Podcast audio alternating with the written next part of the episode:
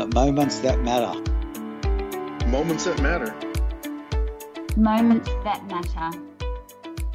Welcome to this latest edition of the Moments That Matter podcast series. I'm your host, Darren Clear, and today we have a fascinating and very topical conversation with Cinnamon Morrissey, who is the founder and owner of Every Organics and Every Mite and Baby Mite, which is an allergy friendly super spread that Cinnamon has developed and taken to market. And I say it's a very topical conversation because here at Balance to Life, we've been doing a lot of work recently and there's a lot of information on our platform around the importance of resiliency and what does it take to be a resilient person in today's contemporary workplace. And following Cinnamon's story, both on a personal level and some of the personal challenges that she's gone through, and from a professional point of view in getting every mite to market, we see the resilience that she's displayed along every step of the way and very much track some of the skills that she's shown across her journey to maintain her positivity and enjoy the success that she has. And to that end, we touch on a number of those skills throughout our conversation. Things like the ability to share stories about yourself and show some vulnerability, to be able to build networks with people, to be able to display self awareness, particularly when it comes to your mental health and where maybe you need some support from time to time, and also understanding what you can control and what you can't control, both in the personal and professional sense, and being able to recognize when you're doing something that helps and when you're doing something that hurts a certain situation, which Cinnamon has done, again, both personally and professionally, from looking at it from the food point of view, but also some of the things that she's done in setting up the business. So, as usual, it's a very wide ranging conversation. We also touch on some issues that are relevant to Are You OK Day, which was on the 9th of September, which should be around the time that you're listening to this podcast, hopefully. So we certainly get through a lot in the next hour, but I really do hope you enjoy our conversation today with Cinnamon Morrissey. Okay, Cinnamon, well, thanks for joining us today. Normally, I ask people to sort of take me through their career to date, but with you, I'm going to do a little bit differently. I want you to talk me through uh, your journey to date, uh, in, in essence, from being a social worker and mum to developing and bringing to market the Every Mite and Baby Mite uh, products. Oh, thank you. Thanks so much, Darren. So, yes, you're right. I have had a bit of a different journey to most uh, people. I, I, still am a social worker. So I've been a social worker my whole life. I've specialised in child protection. And um, I used to work full time before I had our third son. So our third son is William and he has Down syndrome. So William's only eight at the moment, but spent most of my life, or all my life, working as a social worker, not thinking that anything was going to change uh, raised two older boys um, and then had a little surprise. So when we had our, our little surprise, I couldn't actually uh, work. So he was very ill for the first few years. We were also doing a lot of research in regards to what he needed to, to be okay. So through that, uh, I stopped working in my social work area and I was focusing on William. So, with focusing on William, I've always had a focus where I look at the child's individual situation. So, same as what I did in social, social work, I took the same uh, philosophy and process with our son and then with the business. So, you know, what's the child's individual situation? What does the child need in regards to improve the situation? And how are we going to meet those needs? So, what's the problem uh, solution around that? So, for with with William, he had lots of different food intolerances, lots of different issues that were impacting on his health. We realized through seeing lots of specialists that his, his needs were not to eat certain foods. So he couldn't eat things like yeast, he couldn't eat nuts, he couldn't eat soy, he couldn't have any additives, he couldn't have dairy, um, gluten. So there was a, significant list of foods that he couldn't eat. Vegemite was on that list because of the ingredients, and we were eating Vegemite. So I was raised on Vegemite like everybody else uh, in Australia. And when we realised he couldn't eat that, I then had to work out from a child perspective how am I going to meet his needs in a way that's that's going to be safe for him and okay for him. So, long story short, I guess I, I went through the shelves, tried to find something that would suit him, uh, couldn't find anything at all. Uh, then did a few years worth of experimenting with food. I'd go back and forth to the um, my local health food store, get ingredients, mix them around together, trial them with everybody, see what people thought, and then go from there. So, and I, I when I took it out to the community, so I knew we needed it. I knew that uh, I discovered that there'd be other people that needed it too. Before we had William, I had absolutely no idea uh, that there was a whole real realm of of people that couldn't eat certain things. Uh, didn't hmm. didn't even occur to me. I, I just thought people was allergic to nuts, so you didn't eat nuts. But um, learning all this, I discovered there was so many people out there that could do, could benefit from every mite and baby mite. And when I took it to the lo- local community, I had some really, really, really positive responses. So I then just thought, yep, okay, I've got to do this. If this makes a difference for my child, my child needs this. There are others out there. So with that same focus, I then worked out on my own with, with a little bit of advice how to take it to market so I could share it with the world. Well, when you talk about food allergies, what are you talking about? Because obviously it's not as, as, severe as an anaphylactic reaction to some of those foods, but what sort of reactions are we talking about for William when he ate the wrong foods? So, for any child uh, who's eating foods that their body can't process, you're going to get inflammation. So, you know, y- your body becomes inflamed. It then starts to cause issues with illness. You know, it can cause immune responses with colds. It can cause digestion constipation. It can cause rashes. Uh, for William, we found that, so from day one, William's system didn't work. We didn't realize, but William actually has Hirschsprung's. So Hirschsprung's disease, he was born with, and it means that part of his bowel just doesn't even work quite simply, and that the surgery associated with that is t- uh, taking part of the bowel out and reattaching it huge, huge complex procedure, huge issue. And we actually didn't realize he had that underlying issue. But what we found with him was if he ate uh, gluten, he, he would get quite significantly constipated if he had if he ate dairy. So these are the, the two basic ones for him. He'd get um, diarrhea. So he went through times where he had severe bloating. He had weeks weeks and weeks where he couldn't um, physically go to the toilet because uh, his system just shut down. He got significant rashes all over his body. He'd get colds. So it was it was accumulation of things. So there was mm. the basic stuff around his system, like with, with, you know diarrhea or constipation, which people sort of find with IBS issues, but it was part of a whole bigger thing, and and it's all around for you know when you when you really look into it and really understand it all, it's it's really associated with that inflammation and trying to have the child child's body and brain working as as best as possible. And it sounds like then, so you've started to sort of try and create a product specifically for William so he can have a substitute for, for Vegemite. But and yeah. you said along the way you found there wasn't the out there in the community. How did that come about? I mean, was that organic that, that people sort of, as you started telling your story, you found more and more yeah. people uh, were in a similar situation, and then you realised when when though I guess was the light bulb moment you thought, hang on, there actually could be a business opportunity here to to mm. sort of broaden this out and then help a lot of other people. Totally, totally, it, it, and it was literally around me doing my research with speaking to people and asking them through social media in the community, through friends of friends, through family members, through um, I was in an organic co-op, so asking the people in the organic co-op and asking them then to try it. Um, yeah, it was literally through like word of mouth and, and through the research I was doing to see if it was a viable product or not for the market that people that were coming back to me saying, "Oh my God, I need that. Oh my God, yes, please, we can't eat Vegemite um, because because of A, B, and C. Um, yeah. And how difficult have you found it to to share your story and sort of show the vulnerability to talk about uh, you know issues that William's been going through and, and, and issues that you might have been going through as a family and how much I guess has that helped you to to uh, relate to people and really connect to people on the importance of this product? Well, to be perfectly honest with you, at first I was really scared. So I had a lot of hesitations around personalizing it uh, about us. I actually just wanted it to be just a product out there um, because I was really worried about any lashback around the fact that I have a child with a disability. You know, if there was any implications for him later on down the track around um, bullying, around targeting, around, um, you know, different things like that. So initially, at first, I was really worried.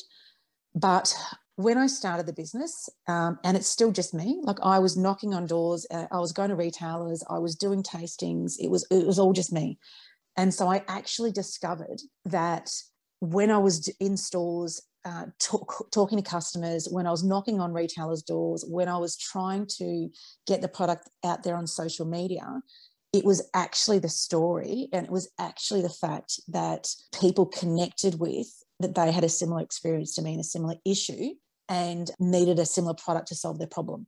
So the story actually became telling our story actually became really important. I've had times where throughout the story, you know, like um, where we've had lots of issues that have happened personally and professionally. You know, I've chosen to talk about some of them. I've chosen I've chosen not to talk about others.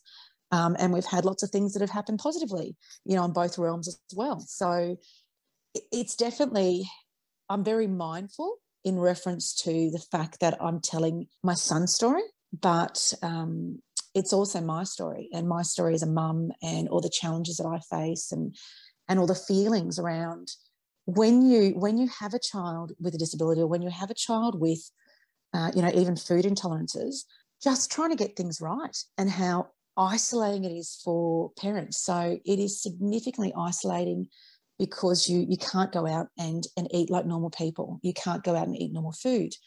Uh, you have to plan everything. Uh, your, const- you, you, your child's constantly sick and you can't work out what you're doing wrong. So it's depressing. And so being able to relate to others and actually say, this is what I find, and this is how hard it's been for me. And this is one of the things in our life that's helped us has made a big difference in um, in people connecting with the story and trying the product and realizing that they like it and that it's going to uh, make a difference in their life too.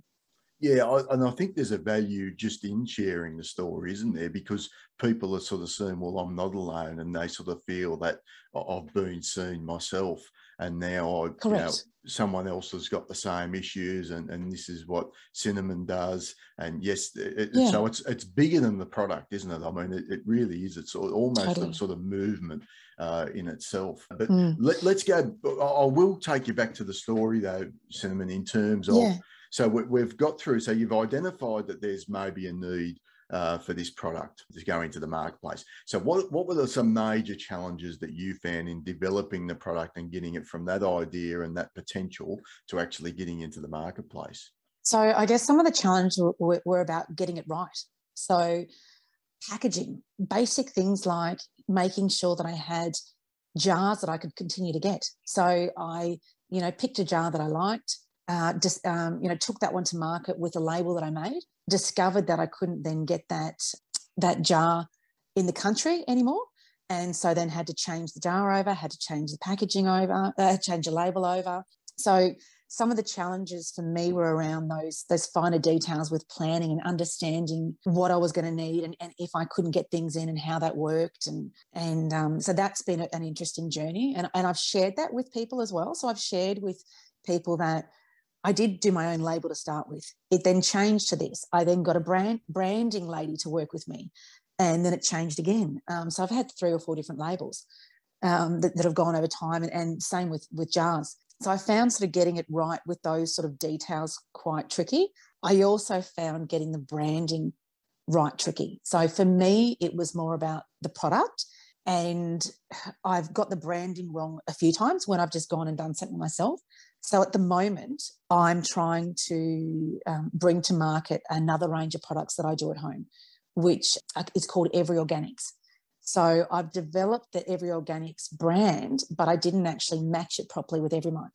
And so I've then had to spend money getting somebody in to help me, a professional, to do that for me. So just those little bits and pieces uh, have been challenges around things that I hadn't thought of because I didn't have a business background. Yeah, it, it, even getting it into stores, even working out margins, even working out um, how you get freight here and there. There's, there's been quite a few different uh, challenges. Well, it's also important there you understand where, where your weaknesses may lie. So it sounds like you've understood that the, the branding side of it and, and sort of aligning that and having that sort of synergy across both the brands is a bit of a weakness that you need to bring someone else mm. in. So it's important, yes. I think, to, to do that early, isn't it? And get someone in where you need to yeah. rather than con- to continue to sort of you know, go down the wrong path and, and sort of not, not doing it the right way. Totally. Yep, totally when you say there about too about sharing things, are you sharing things on social media, uh, or yeah. or how, how do you sort of share things, and and and uh, how, how much do you sort of find there is interaction of sharing those stories as well? I only share on social media. So for me, social media is a free free social you know free platform. I don't have much of an advertising budget because uh, I am still a small business. So I do target my advertising in magazines that uh, the health food arena and uh, to support retailers. So yeah, it's literally just on social media. So engaging with other women in business around, wow, this this is this is where I was, or this is an issue that I've got. I can't believe that I've come this far now. You know, what do you do about A, B, and C? How do you feel about this? Um, and then also social media with my customer base you know, with with all the the people that eat every mite. So again, I am more than happy to say, "Oh my God, I made a mistake, people." Oh goodness, and I made a mistake because I'm I'm just a mum that's just trying to do her best and, and trying to do business. I, am not a big business person that's got a, uh, you know, that I'm trained in all this.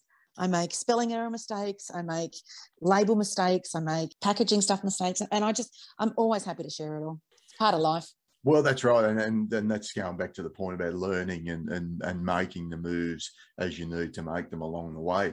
How have you maintained your positivity over the moments where uh, you know maybe you've sort of feared the product might get over the line, or you've had setbacks along the way? What are some of the things that you've done to sort of maintain your positivity through those moments? Um, I think I'm very. I'm actually quite a resilient positive person anyway. So I only did the business in little steps. So I was very, very careful to be risk averse. So I didn't put too much money in. I just did it little by little. So if it didn't get over the line uh, and if it all crashed down, I wasn't going to lose too much. So I made sure that I did it in little bites that I could handle to start with, which then helped me help the fear associated with it not getting getting over the line. Because if it didn't get over the line, it wasn't the end of the world. I hadn't lost lost my house as a result, and, and life was going to end. So bit by bit, I also so in terms of positivity, because I've worked in child protection my whole life as well.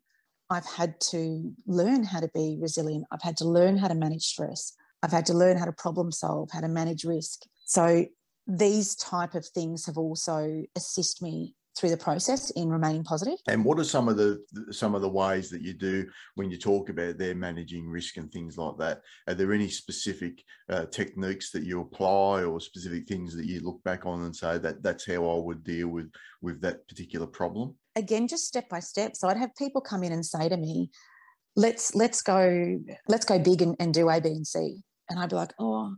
If we go a big, if we do big, if we do big first, how do we know that it's actually going to work first? So let's go, let's do the risky side of it first. Let's just do little by little and then make sure that it's all working okay. Make sure we've got all the kinks out. Make sure that there's not an issue with the product. Make sure there's not an issue with, with any sort of legalities. Uh, and then we can go bigger. In terms of risk management as well, I was very careful in regards to acknowledging the fact that, again, my weakness is I'm not a food technician, I'm not a cook, I'm not a uh, professional chef, uh, and I'm not a, a professional. I wasn't a professional business person, so for my risk management, I actually spent quite a bit of money at the start on getting the food tested. So getting every mite tested.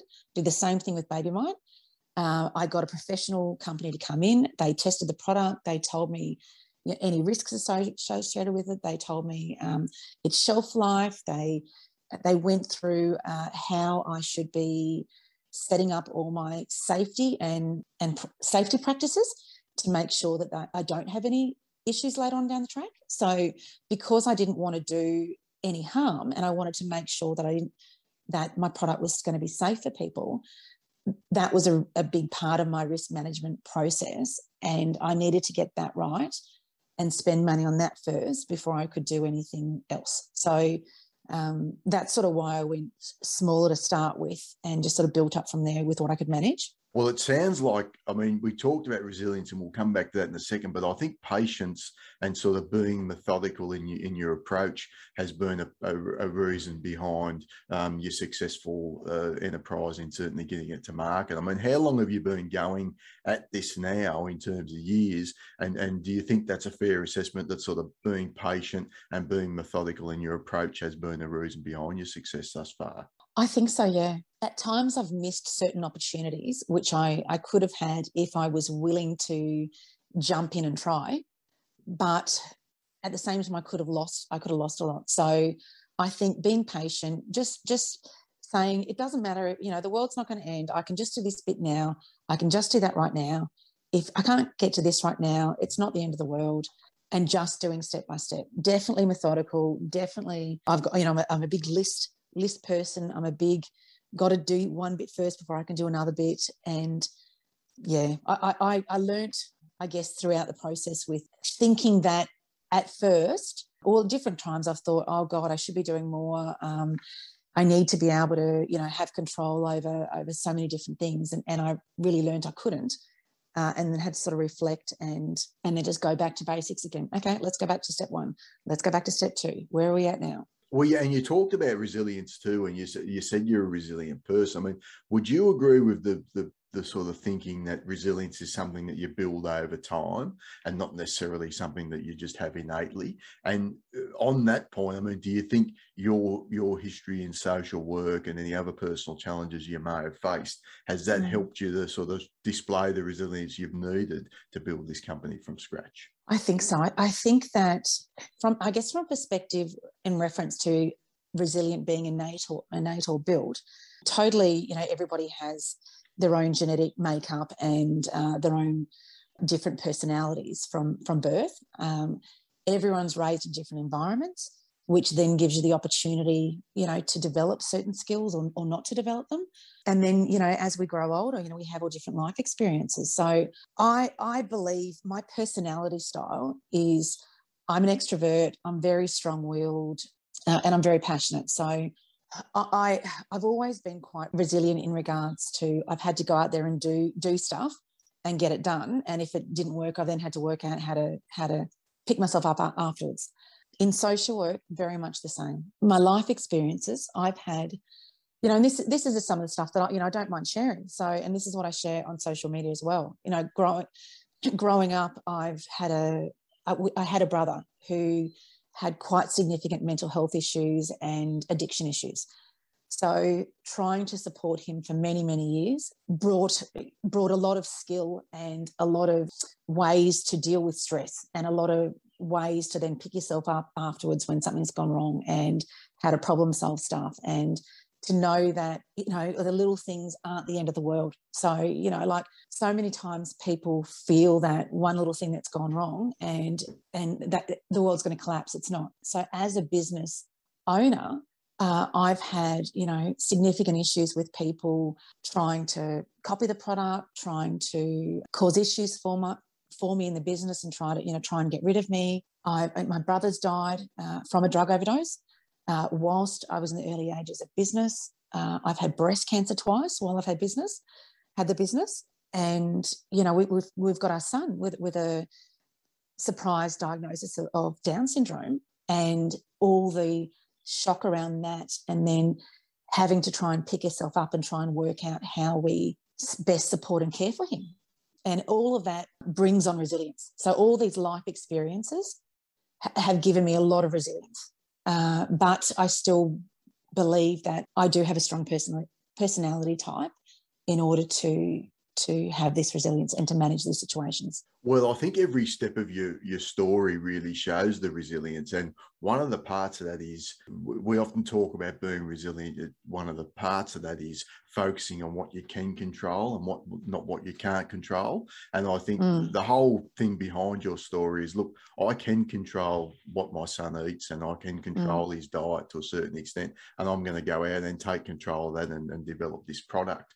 And mm. how important has that been in other instances in the challenges? You've created in your journey, like losing your brother, um, and Mm. particularly when it's a, a, drug overdose and, and, Mm. and he's got problems with addictions. That's that's a big one where you sort of think, well, what can I control? What can't I control? And then having breast cancer. I mean, how has that sort of Mm, thinking mm. come into dealing with those challenges? I think that so when I've been going through my my different struggles with the business and with uh, my personal life whilst trying to run the business, I've had times where I've just gone, oh my god! I've had, sometimes I've had months where I've been so ill, like you know when I was when I was actually going through breast cancer, for example, or you know when I, when we were struggling with trauma associated with my brother, where I've just gone, well, look, today I can't take these phone calls. Today I can't do these emails. Today I can't sort out A, B, and C.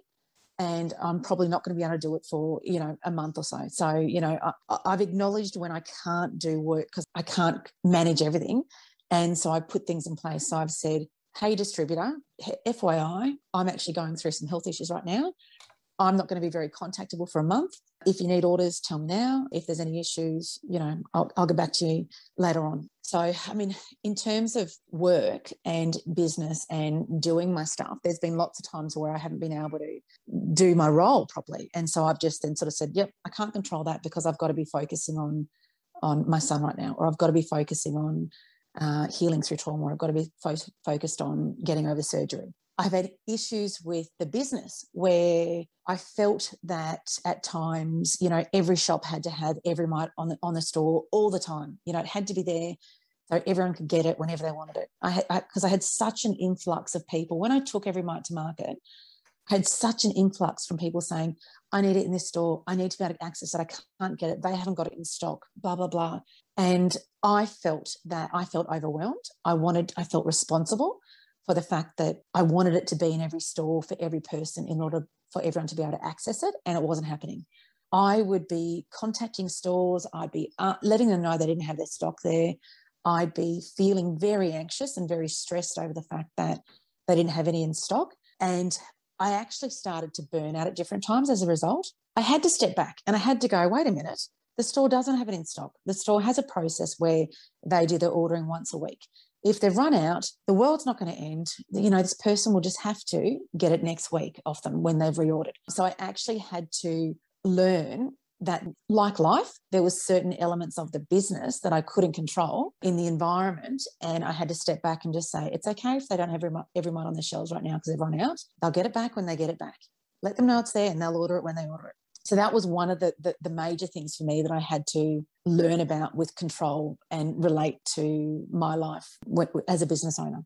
Well, and I think another skill you've sort of touched on there is self awareness and understanding. And we often talk about sort of a mental health spectrum, if you like, and where you may sit on that mental health spectrum between sort of depression and really flourishing uh, at, at, mm. the, at the positive end of it. It sounds like you have a, a pretty good feel about where you are on that spectrum. And look, it, it's completely natural that you're going to move up and down that spectrum at various times. But I think it's most important to understand in your own mind where you are uh, in terms of your mental health and then what you need to do uh, to, to bring yourself out of that. I mean, do you think that's a fair assessment mm. that, that you've shown that sort of self awareness? And what sort of things do you do to bring yourself out of a more sort totally. of depressed state of mind? I, I do feel fortunate that I am actually quite self aware because of my background in my study of social work, because of my life with managing. Uh, you know, a brother with mental health issues. And so, yeah, I have my part, and, and I readily uh, disclose this on social media. I readily disclose this with my uh, retailers and manufacturers and distributors.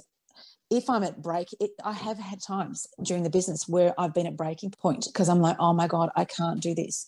This is too much. I don't know how to balance this right now. I'm not okay. I'm not coping. And so then I've had to stop and I've had to say, sorry, I'm taking time out for a little while because I'm not okay. And I need to get myself better again and, feeling positive again and getting my mind free again in order to then work out where I'm at and what I'm doing. So I've had many times where I've um, had meetings where I'm going for a walk. So I've had meetings on my phone with my earpods, and I've said to the people, at the time, and this is just like, you know, massive, massive companies where I'm trying to get the product in. And I've said, I'm so sorry right now. I need some sunshine. I'm going for a walk. So we're having this meeting while I'm walking, just so you know. And they've gone, oh, that's totally fine.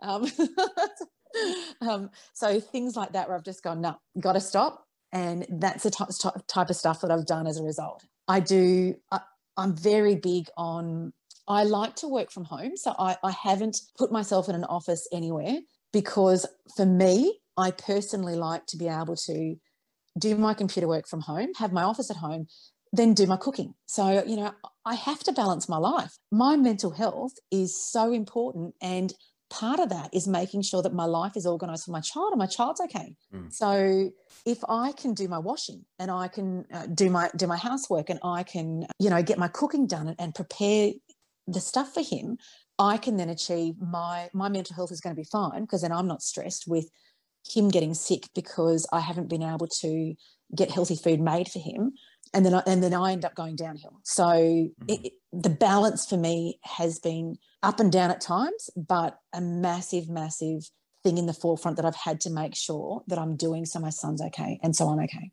So is that what a day off looks like for you? Just getting on top of those domestic chores, making sure we everything's all right for William, uh, and, and within the household itself, and sort of feeling like you're ahead of the game, and there I can get back into doing what I need to do on the business side of things. Totally. Uh, bizarre, bizarrely, uh, and I don't know, a lot of mums say the same thing, but a, bizarrely, a day where, for example, William and, and uh, my husband have gone away for the weekend. So we we've we've started to balance our life with a business life with the beach.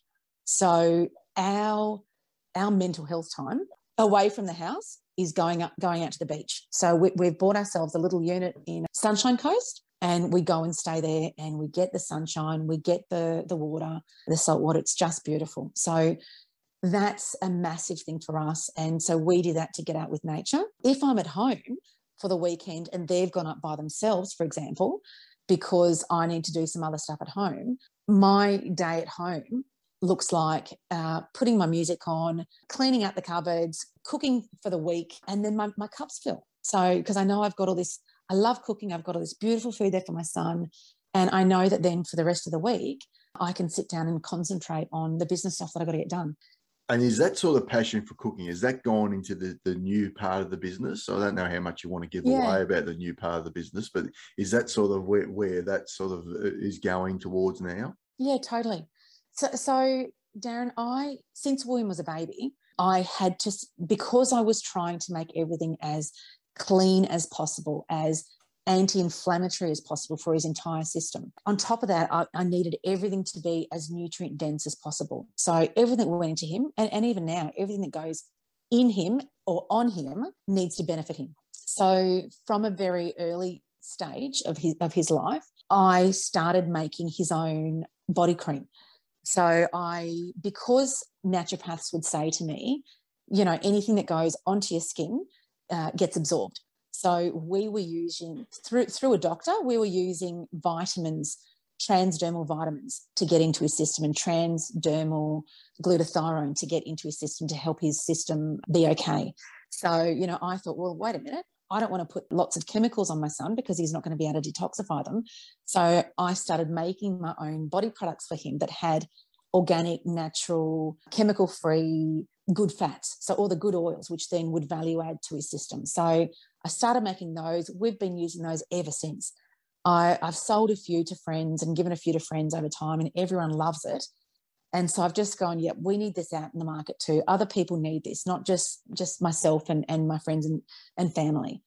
Uh, so part of the range is uh, body products. So I've only started with body with um, body balms to start with, but I also do lip balms at home. We make all our own laundry powder. We make all our own deodorant. We do everything, you know, as clean as chemical free as possible and as as value adding. So same with the food side of the new brand. So the Every Organics food side uh, will be. I've only so far started with um, a smoked range, which is cold raw smoked products, which is it's a, it's a salt, there's a honey, uh, there's an oil, and the purpose of those is to create beautiful, lovely, clean tastes to the cooking that you're making at home. So valuating because you get all the nutrients out them out of them and you get all the taste so it's going to help you create tasty healthy products at home there'll be a lot more that are coming out as well and they're based on things that i use at home every day and that i add to food to make it better for william and for us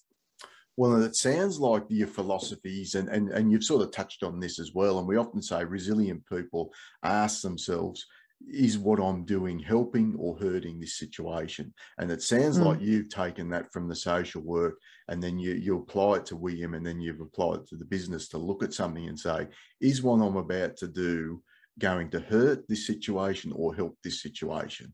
Uh, and I mean, is that a fair reflection of being your business philosophy and why you have been as methodical as you have been in, in getting these products out there? I, I would utterly be beside myself, Darren, if if there was an issue with with somebody that used my products. I have been very very careful around making sure that i've done my labeling right where people are able to make informed decisions. So they've got the all the information so i'm very big on people having all the information so they can make informed decisions and, and safe decisions related to their situation. So i've been very clear with people around every mite has sesame seeds in it. For some people, sesame seeds uh, can be an it's an allergen for some people. So I have been like meticulous in regards to making sure that everybody knows that this product has sesame seeds in it. There are some people in terms of allergies and intolerances that can't have uh, garlic and onion because they're FODMAP issues and they have IBS as a result. So another thing in relation in relation to labeling and uh, making safe decisions for people, I legally didn't need to say that my product contains chili, garlic, and onion because of the amount of chili, garlic, and onion in it is only tiny. But for me, even though I didn't need to legally say that, I it was very important for me to make sure it was on my label, that it's on my website, that if anybody asks me, they know that it's there because it might possibly do harm to them. So I'm very, very strong in making sure that everything's transparent. Uh, you have all the information you need, and I'm not hiding anything. So you can make a decision about whether it's going to help you or harm you. Uh, and mm. not because I don't want to be in any way, shape, or form responsible for for harming anybody because they didn't um, get the correct information off my label or the correct information off, web, off my website because they because they couldn't access it. So I'd just be beside myself. Have you looked into mm. the intolerances from a behavioural point of view, as well as a sort of a from from a physical health point of view, and how it, it uh, certain foods can detect, uh, affect and negatively impact uh, kids' behaviour? And so I've looked at it from so many different spectrums. So you know, years ago, people would talk about helping people with autism be more able to manage behaviours and feelings and, and thoughts through diet. So, I mean, that was something that came up years and years ago in terms of, uh, I know aut- or people with autism. I, I know that, uh, you know, they've done all that work in regards to food additives and food colorings and uh, different preservatives and what that can do to a child's behavior uh, and how it can impact on a child's behavior. I guess from all the work that we've been doing with William, so we've worked with integrative doctors, we've worked with naturopaths, dietitians, nutritionists, uh, we've worked with ch- functional, uh, you know, medicine doctors, Chinese herbalists. He's had acupuncture, he's done chiro. We've looked at, you know, heavy metals in reference to his system. We've looked at uh, all the different additives. So everything that we've looked at indicates that if your child is eating foods that don't agree with them, such as you know lots of white bread that has preservatives and gluten and uh, lots of you know packets of chips that have got different colorings in them. If your child's eating these, these things their body's not actually getting nourished and it's not getting the nutrients in it it needs to actually help it operate properly. And your whole system needs to operate and your whole system needs to have the nutrients in it. It needs to have you know the microbiome microbiome working well it needs to be able to not be inflamed in order so it's not going to be attacking itself and it's not going to be sick if your body's not working properly because you're adding in all this stuff to your child's diet and not adding in the right stuff, the child's brain then isn't going to work properly. So you've got the blood brain barrier there in reference to chemicals and, and, you know, metals and, and all that sort of stuff. But you've also got those, you know, that brain fog that I don't feel well. I don't, my brain's not functioning properly because I can't think properly because I'm all over the place because I can't focus because my body's not working properly because I've got all this junk in my system and it's inflamed. Um, so for us, it wasn't just around William's digestive system.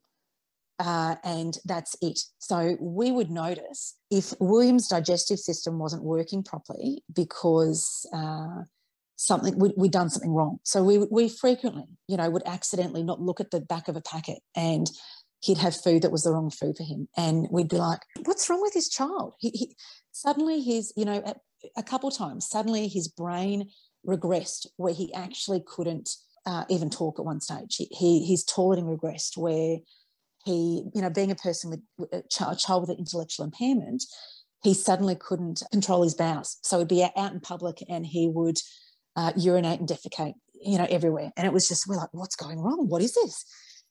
And when we would see specialists, we'd get, you know, different times we got testing done around what he'd eaten. So I discovered at one stage I'd given him too much fish. So the fish he was eating had quite a lot of mercury in it and he had mercury poisoning. And so once we detoxed the mercury out of his system, his brain actually started to function again. So, you know, the, the food that was going into him was laced with mercury because it was uh, the wrong sort of fish. And that then Im- impacted on his uh, body and his brain. So that was only one of the things that we noticed. You know, we, we had a similar I- issue with anesthetic.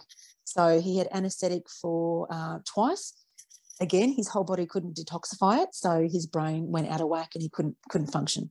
If we gave him I, I, think at times I'd given him, you know, the wrong potato chips. Like I'd looked at potato chips that, that had uh, gluten in them and, and had uh, flavorings in them.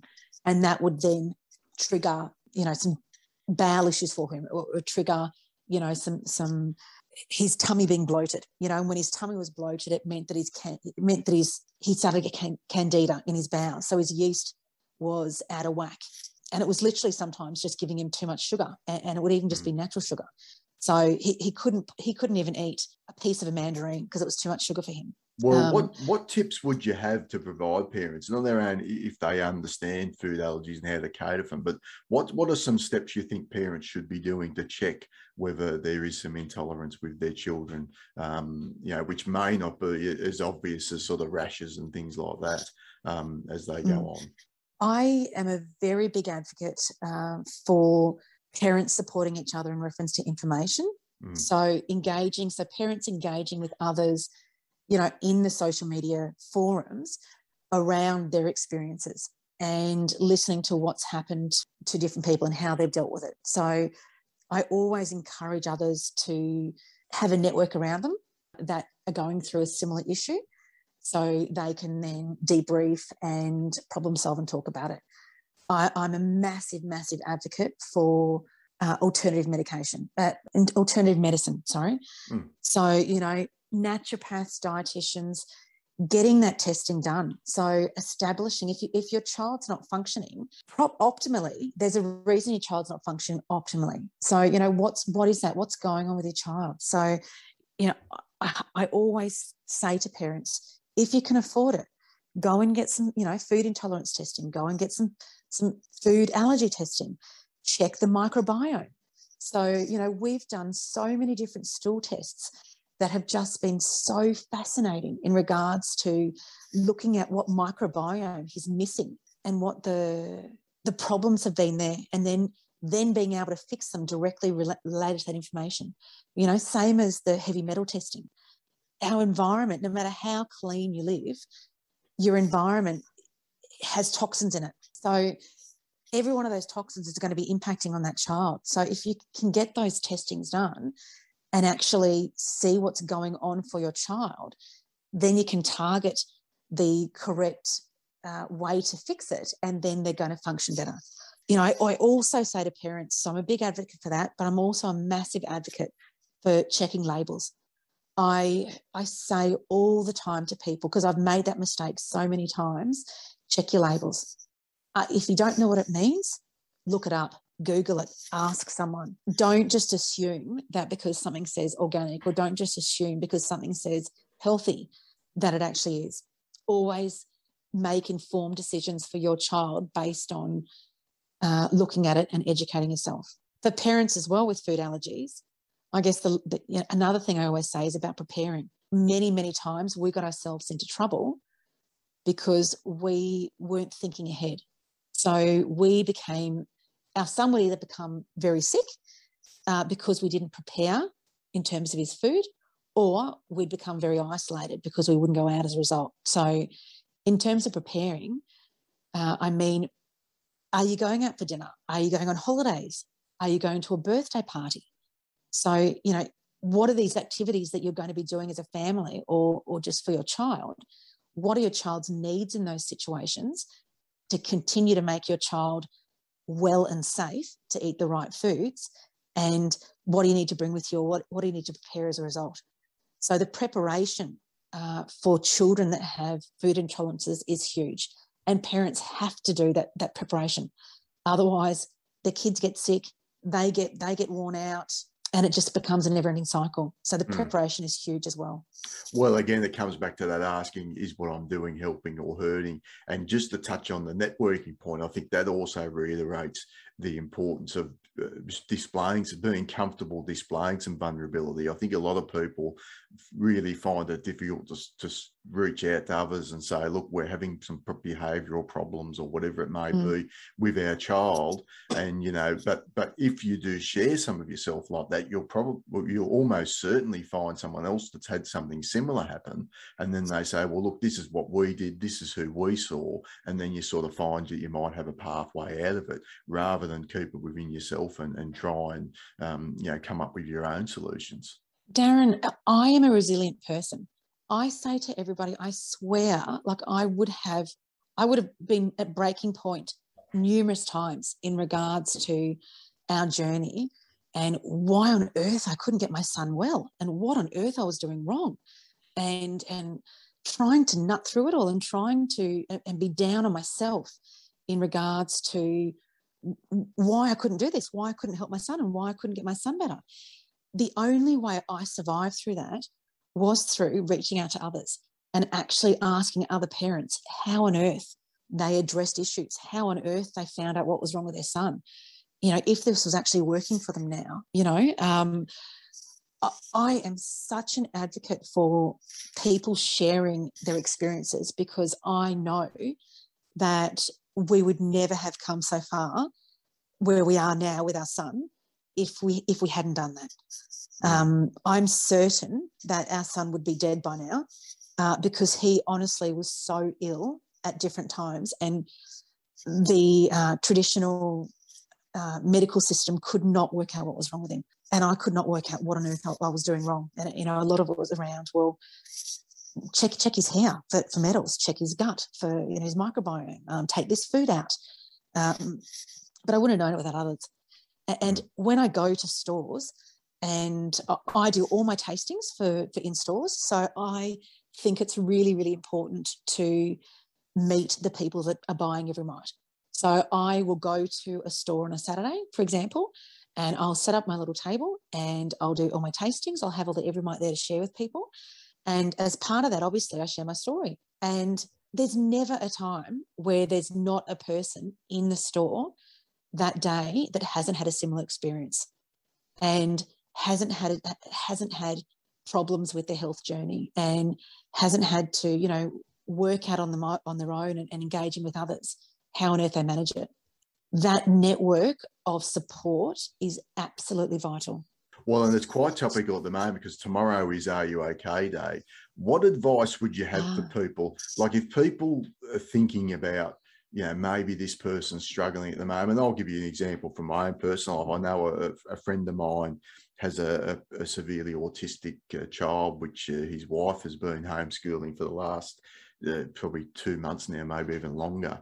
And I just reached out to him last week and just sort of saw how they were going because I know how difficult it would have been. And you could just feel the relief in in their response that someone's reached out and they're, they're able to sort of talk about it. But what advice would you have Yeah. for people who maybe are a little bit hesitant? I mean, you've been through some tough times as well in terms of, Mm. of reaching out to someone and, and the way to to do the best ways to do that. for me, I always believe that we need a community around us. So I, I always find in, in my child protection work, as well as my personal life, as well as in my, you know, my business life, when you're isolated and you're not engaging with others, you're not then able to actually see light at the end of the tunnel. See that it's not because you're doing something wrong. That network around people and that so if people can reach out and develop networks it, it then supports them to support them, themselves and their child for a person that you know is homeschooling a, a child with a disability that's a significantly difficult situation. And you know, unless for people that are you know that are going through this it's really hard for people to understand that uh, and really understand how difficult it is for people.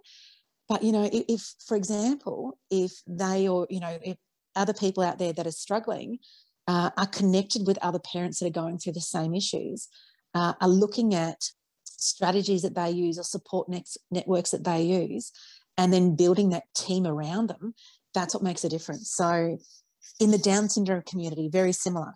You know we we all get together we all talk on social media we talk face to face we uh, if we're struggling with an issue we will say well this is what i'm struggling with.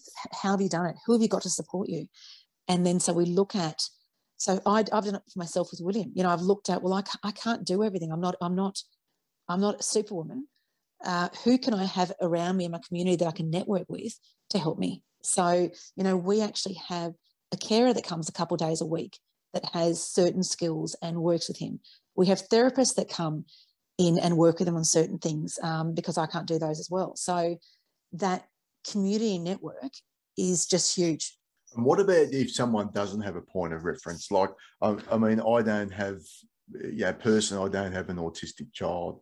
Yeah. You know, I don't have a child with an intellectual disability or anything like that. What, I mean, is it just the importance of just touching base with that person and just sort of making a connection? And it, might not even be Yeah. talking about what what's going on uh, in, Yeah. in your life. It might be just a, a matter of making that connection. I mean, is that is that sort of a, as simple as it Yeah. needs to be in some cases? Yeah, totally, totally reaching out. So many people in society, I find in my in my social work side of it, so many people in society don't want to get involved and they don't want to uh, be part of be part of if there's a problem anywhere, you know, and so they sort of stay away and and don't reach out to others.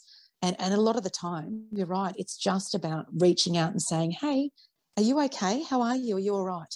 Is there anything I can do?" You know, and and that that might just be a debrief for the, for the person, or it might, you know, through that conversation, you, you don't understand what it's like to have a child with autism or a child with Down syndrome or, or, you know, a child with a food intolerances. But, you know, you might identify through that conversation that they need a little bit of respite. And so you might say, hey, how about your kid come play, with my kid for half an hour? Or you, you identify through that conversation that this person is just worn out and um, they need dinner tonight, you know, to because they need to re- relax. So you say, here you go, I've just made you a lasagna, or I've just bought you a ten dollar lasagna. So definitely, can reaching out to people who feel that they can't do it themselves and just checking in with people is definitely vital. Uh, and and I and it's not about being nosy. It's not about being in people's space. It's not about um, needing to for people to share information. It can just be about, hey, have you connected with anybody that's going through similar stuff? If you haven't, hey, are you okay? Can I talk to you about anything? You know? Well, a couple of final questions, Cinnamon, before I let you go. I, I did share this story with you and I wanted to share it again on the podcast. There's a, where I go uh, for my chiropractor, there's a cafe right next door. And it's one of those sort of um, black hole cafes, if you like. There's just been different owners come in and out over the years and it never quite seems to be able to, to make any money in that particular location. And then one, the, the most recent owners, which is probably going back now four or five years, to be honest, uh, they uh, opened up a cafe and said it was for non-allergy non, non-allergy foods Mm. catering for people with with uh, food intolerances. Food allergies. Yeah. Yeah. food yeah. So, and then I sort of went, I, and I sort of looked at it and thought uh, that that business is not going to last long. Uh, that Mm. that's a bit of a niche market, you know. And Mm. then not only have they survived since that time, they've really thrived. And, and I noticed a Mm. number of families going in there. I mean, so that Mm. that certainly surprised me to know that there was that marketplace uh, for people even in our sort of small area here on the south coast of New South Wales. Have you Mm. been surprised yourself at the level of of interest and need for, for Mm. these sort of products dealing with food allergies and intolerances? I had no idea uh, prior to, prior to having our, our son how many people had food intolerances and food allergies. It's yeah, it. I was really surprised. Um, it's been it's the whole journey's been an eye opener for me, Uh, but I think that people are becoming more informed now as well. So if you don't actually have a food allergy or, or intolerance, you you when you think about food like non-allergenic food and um, allergy-friendly food, you think of clean food. So every mite uh, is a is an allergy-friendly food, but in that it's also a clean food, and people are starting to understand that their tummy feels sick if they eat certain foods. You know, if they're not anaphylactic to nuts, but they feel sick if they eat gluten. Um, so people are starting to make that that link about feeling better in themselves if they are avoiding certain foods. And so you've got that on one side, but then you've also got the well, if it doesn't, if it's an if it's a you know food intolerance or food allergy friendly food, it's probably not going to have all the chemicals and preservatives and yucky stuff in it that we don't want as well. So people are sort of starting to lean towards clean food and uh, you know allergy friendly food as a result yeah not just simply because because they can't have nuts it's actually a lot bigger than that now Mm. people are realizing they need the healthy nourishing clean food Well, I think a lot of people have intolerances that they're not even aware of, and they're eating the wrong foods and, and maybe not even Totally. aware of it. I'd certainly encourage anyone to go and visit a naturopath, get a blood test, get you have a have a conversation with them and see what other tests that they might like to see, and just sort of because the blood test, when I got a blood test and my naturopath checked it, she checked for much different things than what the doctor checked for, and and the levels that she wanted to look for in terms of uh, you know magnesium, Yep. um, zinc, Correct. you know, all the vitamin D, the levels that she wanted to see were far Mm. higher than what was was sort of the doctor was worried about seeing, uh, and, and would have sort of um, looked at him. So certainly uh, that that would be a bit of advice I'd have, and, and I think you touched on it as well. Check the labels and really understand what you're putting in your bodies, and try and eat clean and fresh food uh, wherever Mm. you can. The final question I've had is, uh, how much satisfaction have you gained uh, from this business? Not only from seeing William be able to enjoy his Vegemite uh, like products again, but also Mm. helping so many others uh, that that find themselves in a similar situation. that's what's kept me going darren so you know like i said before like i'm a very resilient person i'm a very positive person but i've had some really challenging times some really stressful times and i've been lost at different times about you know oh god should i keep going with this? This is a lot of work. Uh, you know I, I didn't realize it was going to be so big. I just wanted something that was just going to help some people but then suddenly uh, that day I'll, I'll get somebody message me and say thank you so much you've changed our life. Uh, you know we can now you know eat a vegemite like product. You know our son can go to school with this. You've, you've told me information that i didn't know beforehand. So uh, in a day I, you know I, I can sometimes get a few people in a day telling me how much every means to them and how it's changed their life.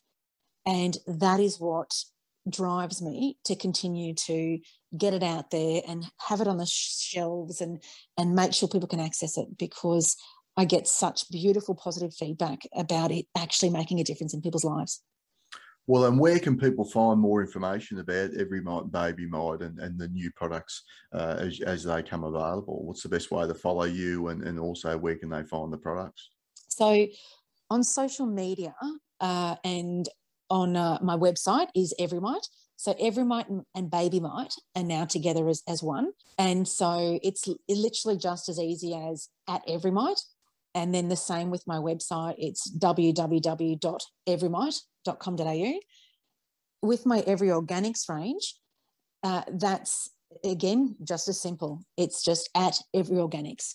And the same with the website. So instead of Every it's Every Organics. I'm trying to merge them both into one website at some stage and one social media platform, but I haven't got that far yet. Uh, but there's all the information that anybody needs if you just uh, Google Every Organics or Every. Every Organics is now with a distributor and it's going to be going into stores soon. Uh, but for now, that's only quite small still, and that's still developing. With my Every Mite, that's in almost every health food store in Australia. Uh, we're starting to branch out to New Zealand a little bit, but on my website, I actually have a a, uh, a stockist list there where people can write their suburb, and it actually then shows you where you can buy every mite and baby mite in your suburb. Okay, well, we'll link that to that in the podcast uh, description as well. So, thanks for your time today, though, Cinnamon. We'll we'll certainly be following your your journey uh, into the future, and um, no doubt there'll be plenty more new products appearing as time goes on. Thank you so much. I really appreciate you guys talking to me. I really appreciate your time, and I, I love what you're doing. So, thank you very much. So, as I said at the introduction of this podcast, we did cover a lot of areas within that conversation, and certainly there was a lot of talk about healthy eating and things like checking labels and really starting to think about what you put in your body from a physical health point of view. But I think it was equally important some of the mental health areas that we covered with Cinnamon, not only around the resiliency that she has shown right across her journey to date, but also the importance of having appropriate support networks in place both personally and professionally, to get you through difficult times that you're going through. And that's obviously been a big part of the OK Day message for a number of years now. And it was very topical again to have this conversation right on the eve of OK Day for 2021. So I hope you did enjoy that conversation today. And I look forward to bringing more engaging conversations of this type to you in the near future.